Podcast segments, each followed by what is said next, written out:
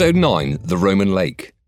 Shells whistle through the air, shattering the ancient stone, the bedrock on which Western civilization was founded. Stukas dive, strafe, circle, and dive again. But their truck gets through. They're safe. Then he hears the engine cough, splutter weakly, and finally go quiet. The truck rolls to a stop.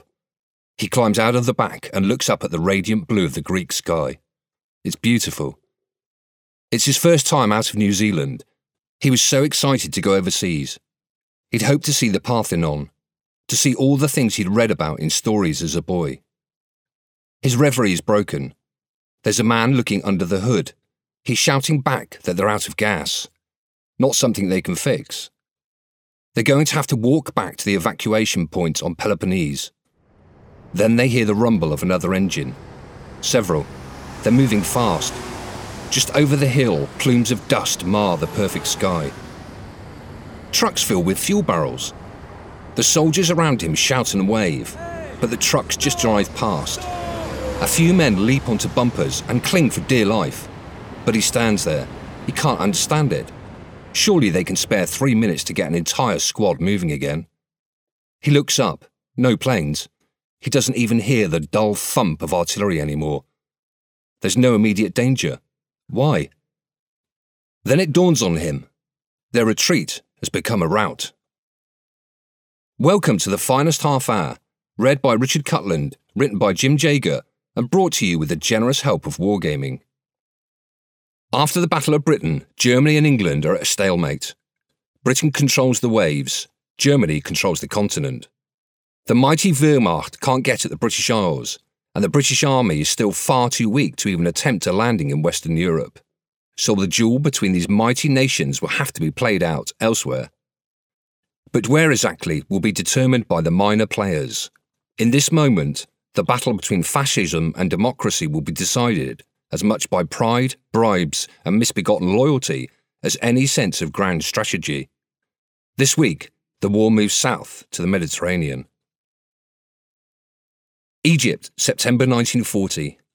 A searing wind blows across the lone coast road. They march to victory, to glory. His black shirt sticks to his chest. It's not the best for desert war, but he's proud of it. It shows that he's a fascist, a true believer in Mussolini's cause, not like these doubters from the regular army.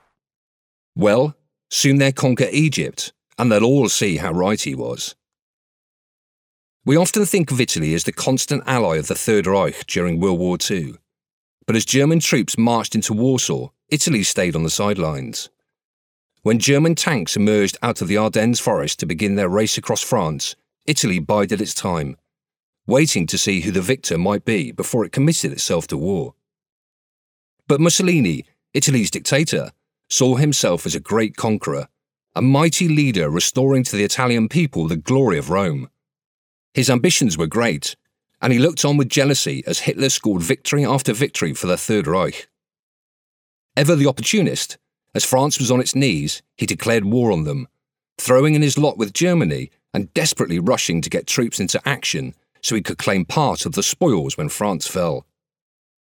But he made a critical mistake. He assumed the war he had just gotten into would soon be at an end. He thought that with France knocked out, Britain would surely sue for peace, and when they did, he would be there, demanding their colonies in North Africa. So he raced in, with little planning, little preparation for war. But England was not so easily defeated, and so the once peaceful Mediterranean Sea became a new theatre of war. The Mediterranean was organised along strange lines, though. The British controlled the east west access from their bases in Gibraltar, Malta, and Egypt, while the Italians controlled the north south route straight down the middle of the Mediterranean, with their possession of Italy, Sicily, and Libya, which meant that British and Italian lines of supply literally crossed. At first, this would seem to be far less of a problem for Italy. Their 170 mile hop from Italy to Tunisia was entirely under friendly air cover, and their navy had the advantage of only having to focus on the Mediterranean whereas British shipping had to travel thousands of miles to make it from England to Malta or Cairo. And much of that journey occurred too far from English airfields to have any air support if there wasn't a carrier nearby. But the Italians had other issues that the British didn't have to wrestle with. While their fleet was large enough and modern enough to pose a real threat to the Royal Navy in the Mediterranean, its crews lacked experience, and fuel shortages meant that much of it was often sitting uselessly at anchor. Its coordination with the Italian Air Force was also, in the politest way I can put it, mind bogglingly bad. If a captain needed air support, they had to pass the request up the chain until it got to the Supermarina, naval command in Rome, who would then contact the Superaereo, air command, who would proceed to pass the request back down the chain until it got to the nearest airbase. Needless to say, this reduced the effectiveness of Italian air cover. They also suffered from the fact that their ports in North Africa were nowhere near as modern as those in Egypt, meaning that Italian convoys were often limited to two or three ships because that's all their harbours could handle. And then there's Mussolini. In his rush to get into the war before the Germans won it and stole all the glory, he didn't think to have anyone notify his merchant ships of what was going on. So on the day Italy declared war, nearly a third of its entire merchant fleet was seized in foreign ports. Oops. But even as the battle to supply far flung colonies raged along the pale blue waters of the Mediterranean, a storm was brewing elsewhere. Mussolini wanted the jewel of the ancient Roman Empire, Egypt. He wanted the Suez Canal. He wanted access to the oil fields of the Middle East. But most of all, he wanted to establish Italian dominance of North Africa. He ordered his commanders to attack. He had almost a quarter of a million men in Libya, compared to the British 36,000 in Egypt. He was confident of success. His officers, less so. Preparations began swimmingly. Italian forces in the area accidentally shot down their own commander. The most senior person in Libya, the person who most intimately knew the terrain and the troops, was now dead. And for his replacement, Mussolini chose a guy known primarily for using poison gas on the Ethiopians. He was even more timid and defeatist than the fellow he replaced. He told Mussolini he didn't think they could win, Mussolini, incensed, afraid that he might not have his conquest before the Germans won the war, ordered the attack anyway. The attack was planned for July the 15th to coincide with the German invasion of England, but since that never happened, the attack was cancelled. The date was moved back to August the 22nd. Then someone realised that August was a terrible time to fight in the desert, so the date was finally moved to September the 9th. But the troops got lost in the desert and planes had to be sent to go find them. Finally, on the 13th, it was time. Italian troops pushed into Egypt. The British fell back, harassing the fascist army as they went. For three days, things went well for the Italians. No major fighting occurred. The Italian armour was held to the pace of the infantry, but by the 16th, they had made it 60 miles into Egypt to the small coastal town of Sidi Barrani, and here they just stopped. Balbo, the commander of the Italian forces, had convinced himself that the British had far more troops in the area than they really had. Fearful of fighting a modern army, he ordered his army to dig in. And there they sat, and sat, and sat. Meanwhile, things were heating up in other parts of the Mediterranean. Greece, October 1940. Wind whipped through the mountain pass. Snow left him half blind, and the cold left him half numb. His rifle had been made before the First World War, and the sight was a little bent. Food was meagre, sleep was rare. But none of that mattered because he was Greek, defending his country from the fascist invaders.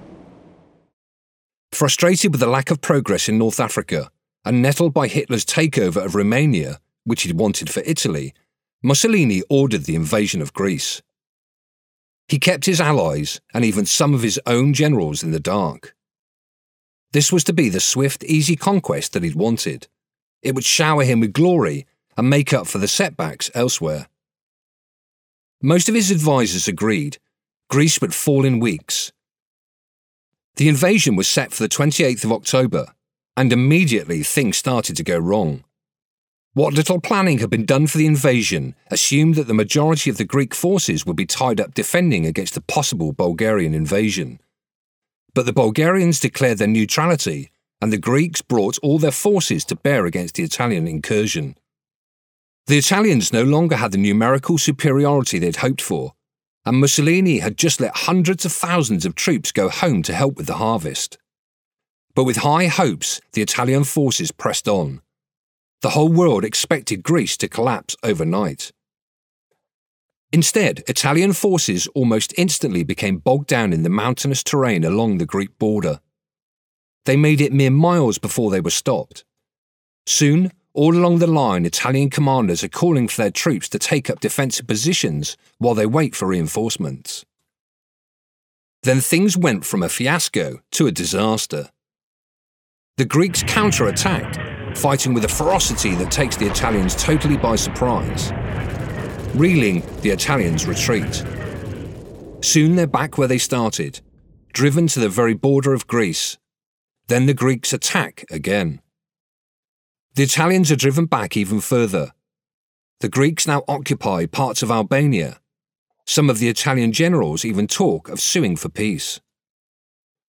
Hitler calls Mussolini who blames the situation on a thousand different things, but says they'll win in the end. Hitler, exasperated because he never wanted a fight with Greece in the first place, and certainly not one that F.D. Roosevelt might use to push the American people a little closer to entering the war, decides it's time to do just this thing himself. He orders the Wehrmacht to march on Greece. Meanwhile, back in Africa, Egypt, December 1940. A thin line of sweat carves a valley into the sand caking his face. His tongue is thick, swollen with thirst. The man next to him is crossing himself over and over, whispering Hail Marys. Two men in the corner of the truck are having a muted conversation. Everyone else is silent. Even under the canvas, it's too hot. When they tell you that it'll be a great adventure and that you'll see the world, return home a hero, they never tell you about the heat. The men have stopped talking. The only sound is the sand under the tyres and the quiet Hail Marys. He wishes he was back with his family in Naples. The ground shakes, the truck bucks. He feels it almost before he hears it an explosion. Men spill out the back of the truck. He piles out with them, shading his eyes against the sun. The truck in front of them is on its side, cab burning, its cargo of water spilling uselessly into the desert. Men are scattering in all directions. Another explosion. The ruins of a man, severed, tossed like some grotesque doll, sails limply through the air. A wet, dull noise marks the man's return to earth. He doesn't even scream. Somewhere a rifle cracks. The British are coming. Sir Archibald Wavell, the commander of the British forces in North Africa, was a cautious man. He knew he was vastly outnumbered by the Italian army arrayed against him. If it were up to him, he'd have just let them keep the small stretch of desert that they'd taken rather than risk his precious few men and machines to try and take it back. But Churchill had been hounding him for weeks. They needed to take the fight to the Axis, and the only place they could do that was in Egypt so he began plans for a probing raid. For all his caution, he wasn't a man to limit success. His initial plans had modest objectives, but he let his commanders prepare in case some opportunities arose that could be exploited. The plan was to attack the fortified camps that surrounded Sidi Barrani. Indian and Australian troops would make up much of the initial assault. Air cover and artillery would be ample, or at least all they had. Even a few gunboats would pitch in. If they could, they pushed the Italians out of their defensive positions, but if, after five days, nothing came of it, oh well, then they'd just pull back and let things return to how they'd been. On December the 9th, in the early morning, far before sunrise, the attack began. Indian units attacked from the east.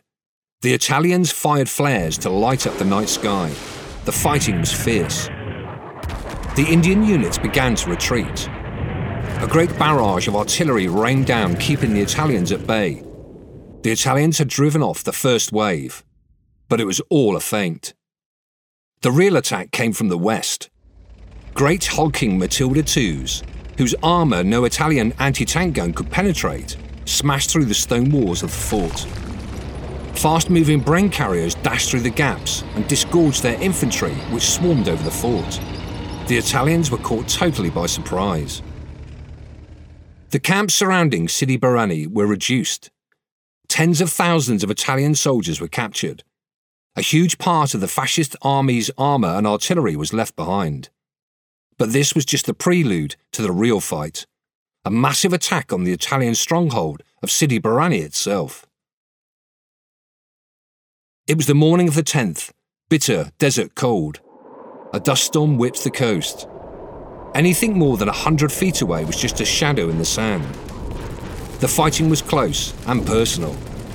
Artillery rained down on both sides. The assault was a grinding stalemate. All of a sudden, thousands of black shirts, fascist street thugs that Mussolini had given a position in the army, stood up as if about to counterattack, then surrendered. The Italian line collapsed. British divisions, led by the Australians, charged into Libya, smashing Italian garrisons and taking tens of thousands of prisoners. As Allied tanks broke down or were knocked out in the battle, the Australians painted kangaroos on the side of Italian armour and pushed on in captured Italian tanks. They destroyed the fortress at Bardia and surrounded the ancient city of Tobruk. They drove the Italians back along the coast road and sent a detachment racing through the desert to cut them off south of Benghazi. Thousands more surrendered. The Italian army in North Africa was in tatters. But that was as far as they could go. The British supply line was pushed to its limit. Their tanks were breaking down. They were running off captured fuel and water. Their men had been fighting tirelessly for almost two months straight. They never expected to drive so far into Libya. And so they began to dig in. Their offensive was at an end. They had captured over 100,000 Italian soldiers, and with less than 40,000 men, crippled Italy's offensive capability in North Africa. But as their offensive ended, two things happened which would change the fortune of the British in the desert. Churchill ordered men pulled out of Libya to aid the beleaguered Greeks, and Hitler ordered that a new army be raised, the Afrika Korps. Greece, April 1941. Trucks, supplies, and guns lay scattered along the road. Some destroyed, most abandoned. There are few bodies. The fighting was over long before they'd fled this far. They'd arrived just weeks before, the Australians and the New Zealanders. They'd been so proud, in such high spirits. The men she'd seen leave here on the great British ships were different men, broken men, she sits down on the road and looks at one of the abandoned rifles. Her name is Iro Konstantopoulou. She's 13, a schoolchild. And in this moment, she realizes that the Greek people can count on no one else to fight for Greece. In less than four years, she'll be dead at the hands of a Nazi firing squad. Greek troops are pushed to their limit. Supplies and ammunition are running low. Reserves are almost depleted. Every soldier able to hold a rifle is in Albania pushing back the Italian invaders. Then disaster strikes. On April the 6th, Nazi forces pour across the Bulgarian border, creating a second front in Greece. With the entire army locked in combat in the west, there is no one to meet the new threat. German troops roll in almost unopposed. Churchill, out of a sense of honour, almost anachronistic in this age of merciless total war, orders troops out of North Africa to help his last ally on the continent. But it's far too little, far too late. The Germans have near total air superiority. They've completely outflanked the Greek forces. Collapse is inevitable. Soon the Greek army is in full retreat, the small contingent of Dominion forces with them. For the Greeks, there is no salvation, there is only surrender, imprisonment, and, in the end, often, death. But for the forces of the British Empire, there was still the sea. It's a race to the coast. A heroic evacuation is mounted by the Royal Navy under the guns of the Luftwaffe. Many ships are lost, but almost 80% of the expeditionary force is withdrawn to Crete. For many, though, this is not the end of their ordeal, it is just the beginning. Crete, May the 20th, 1941. The three engines of the Ju 52 roar in his ears, muffling the sounds of gunfire below. He is waiting for the signal, for his turn, his turn to jump. There it is. He leaps forward, out into the clear, cloudless blue. For the briefest moment, he forgets everything and just looks. He feels the joy of freefall, sees the breathtaking panorama of Crete and the Aegean Sea. Then he sees puffs of black smoke, hears the dying engine of a plane careening from the sky. It sails past him, cockpit on fire. He hears the screams of men inside. One flaming body comes spinning from it, trying to jump. Another tumbles helplessly through the open sky. He has to focus. He tries to put it out of his mind as he opens his chute. He feels the pull and the kick. He starts to glide slowly, peacefully down. But he can't maneuver. He is being pulled towards a grove of trees. He kicks his feet, thrashes, trying to will himself away from the branches. Then, impact. His parachute is a spider web of cord tying him to the tree. Men are coming, New Zealanders. He tries to twist free. He can barely move. But just with the tips of his fingers, if he stretches just a little more, and he has it, he has his knife. He hacks desperately at the cords which bind him. Then he is falling again. He lands hard. He starts to limp away. But then the mortars begin to fall. Great clods of earth kicked into the air. Showers of splinters lacerated his face. He tries to limp away as fast as he can. But he could hear them, the New Zealanders drawing closer. They'd seen where he'd fallen. All he has is a pistol. He looks around. He can see where the canister with his rifle had fallen. It's too far. He turns to face his foes. Then he glanced down at the pistol in his hand. All of a sudden, the whole world was absurd. The New Zealanders never understood why he was just sitting in the dirt, laughing when they found him. Hitler decided that the British couldn't be left in control of Crete. Its airstrips were just close enough to threaten the Romanian oil fields, the heartblood of the German war machine. But the British still controlled the sea, making an amphibious assault nearly impossible. So the Luftwaffe offered another option, something never before done in the history of warfare a full scale airborne invasion. Tens of thousands of paratroopers would be dropped onto Crete. Their objective? Seize the airfields. If that could be done, they could be reinforced by troops flying out of Greece. They would drop in four groups, all around the island, to maximise the element of surprise. But little did they know there was no element of surprise. The codebreakers at Bletchley Park had deciphered a message detailing the operation. The Greek and British forces would be ready for the attack. The first day was a massacre. Paratroopers were shot out of the sky. Those that were lucky enough to land were wiped out before they had time to gather. The few that slipped by the British and Greek forces were attacked by local police or simply shot by armed civilians. But the defenders had to intercept the Germans on their way down. In their flight from the mainland, they'd been forced to leave behind most of their heavy equipment. They had woefully few tanks and little in the way of artillery. Even their anti aircraft weaponry left much to be desired. If the Germans got a toehold on the island, they'd be in dire straits. By the end of the first day, though, it looked like Crete would hold. None of the four German landing groups had achieved their objectives. But beside tanks and artillery and anti aircraft guns, the defenders also lacked radios. And as the day came to a close, the battalion charged with holding the main airfield lost contact with a neighbouring battalion. Believing them to have been wiped out, they withdrew overnight to resecure their flank, leaving the airfield undefended. The Germans immediately seized it. With an airfield to reinforce from, the balance of power shifted. The island could not be held. The Navy, once again, shuttled vital British forces off the doomed island. Again, they did so with the Luftwaffe dominating the air. Losses were severe. Trying to hold Crete had been costly. More than 10,000 Commonwealth troops were captured. equipment desperately needed in North Africa fell into German hands, and the British fleet in the Mediterranean had been crippled. But seizing Crete had been costly too, because, while the Allies gained a newfound respect for airborne assault and rushed to create paratrooper forces of their own, the German paratrooper force was ruined. Never again would Hitler dare risk using them for a major offensive. He declared the age of the paratrooper over, expending in Crete a tool which might have been better spent elsewhere. The war in North Africa made two small British outposts targets of the utmost importance Malta and Gibraltar. Gibraltar was the key to the Mediterranean. Without it, British shipping would be locked out, unable to make the passage past the Pillars of Hercules. If it could be seized, British North Africa could be strangled.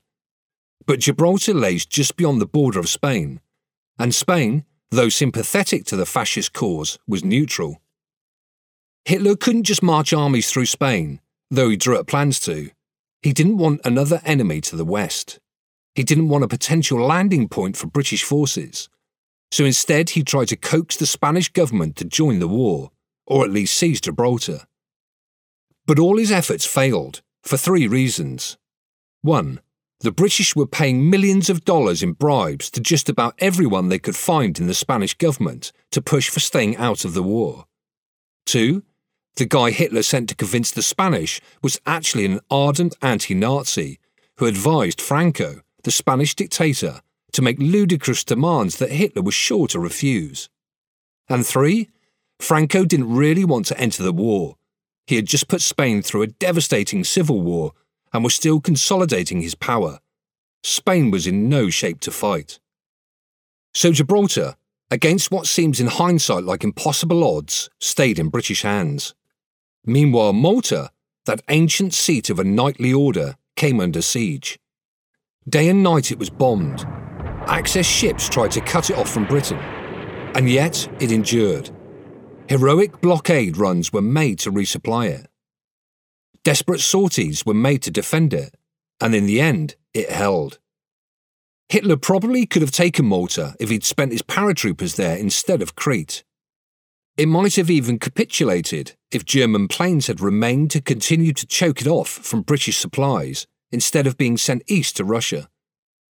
But neither of those things happened, so it remained, in the words of Churchill, an unsinkable aircraft carrier at the enemy's doorstep, a base from which the Allies could attack supply lines in North Africa, mount air raids against the European mainland, or, someday, serve as a stepping stone for an invasion of Italy itself. So join us next week to see just how that carrier is used when the Desert Fox gets to North Africa.